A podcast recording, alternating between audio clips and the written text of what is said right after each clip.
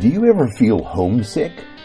Do you ever feel a longing to be in a place of peace and security and joy?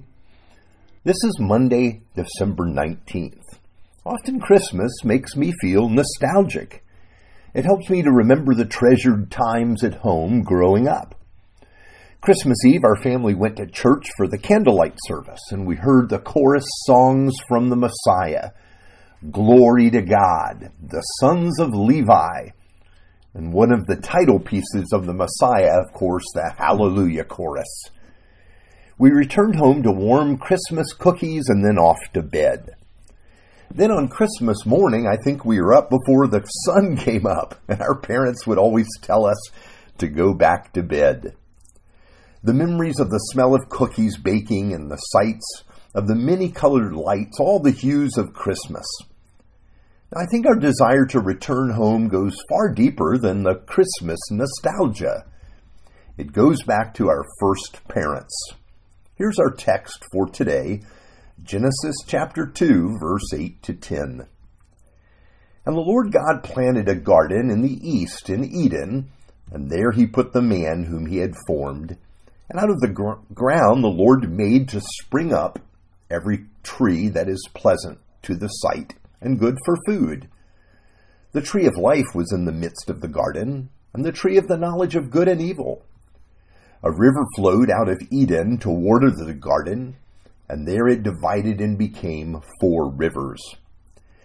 Now, here's a brief description of the Garden of Eden. And notice that the Lord Himself planted it and provided it to the man. In other words, God prepared and planned for the first home we human beings would ever know. It was a place of peace and security. It was a place of provision and the presence of the Lord. You could call it the ideal place. And it was all very real. Everything was right there. Death was nowhere in the picture. Here was the life of joy and a deep communion with God. This was home.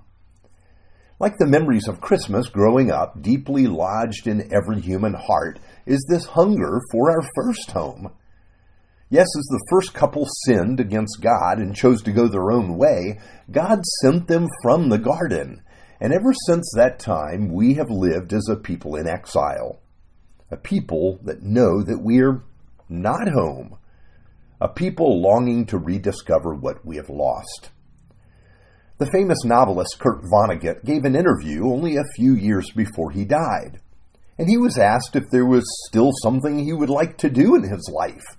He was in his 80s, and he replied that he would like to be his nine year old self in his hometown of Indianapolis.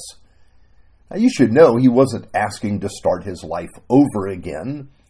He wanted to go back to that place and time when the world felt whole to him he wanted to feel truly at home.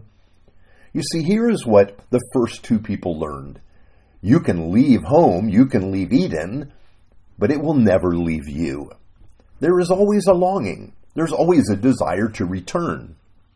Now, in our modern world, a world in which we can be on a plane to a place halfway across the world, where we can choose to visit almost anywhere on earth, well, if it's safe to go at the time, this seems a very strange phenomenon. That in each of our hearts there is something of, as we talked about yesterday in worship, a homing beacon, a hunger for that place where we were ourselves, the place made for us, where, as Vonnegut stated it, we could feel we were whole again. Yes, we are all living as exiles in the world. It is this tenor that lies under the story of all of Scripture and all of history. It's why our story does not resolve until we're in the New Jerusalem in the presence of God. It is why the inside of the tabernacle was directed, decorated to look like the Garden of Eden. Because to go into the presence of God is to return to that place where God created us to live. It is because of this longing that we're suckers for Christmas the time when we're encouraged to remember times past, to remember and rejoice. And that is this what this week in Advent is about. Not just remembering our old Christmases, but it's being able to see in that longing the longing for our home with God. And here's the thing I think we do everything we can to tamp down that longing, to mute it or cover it up. But God encourages us to stoke that longing so that we might look for Him and His kingdom. Would you pray together with me? Lord God, we have a thirst so deep that none of the water in our world can quench it, hunger so pervasive that our foods will not begin to touch it. Remind us that you have prepared for us a feast in the kingdom, and that we shall eat and drink together with you and with each other and enjoy the finest of foods, that we shall be satisfied in you. In your name we pray. Amen.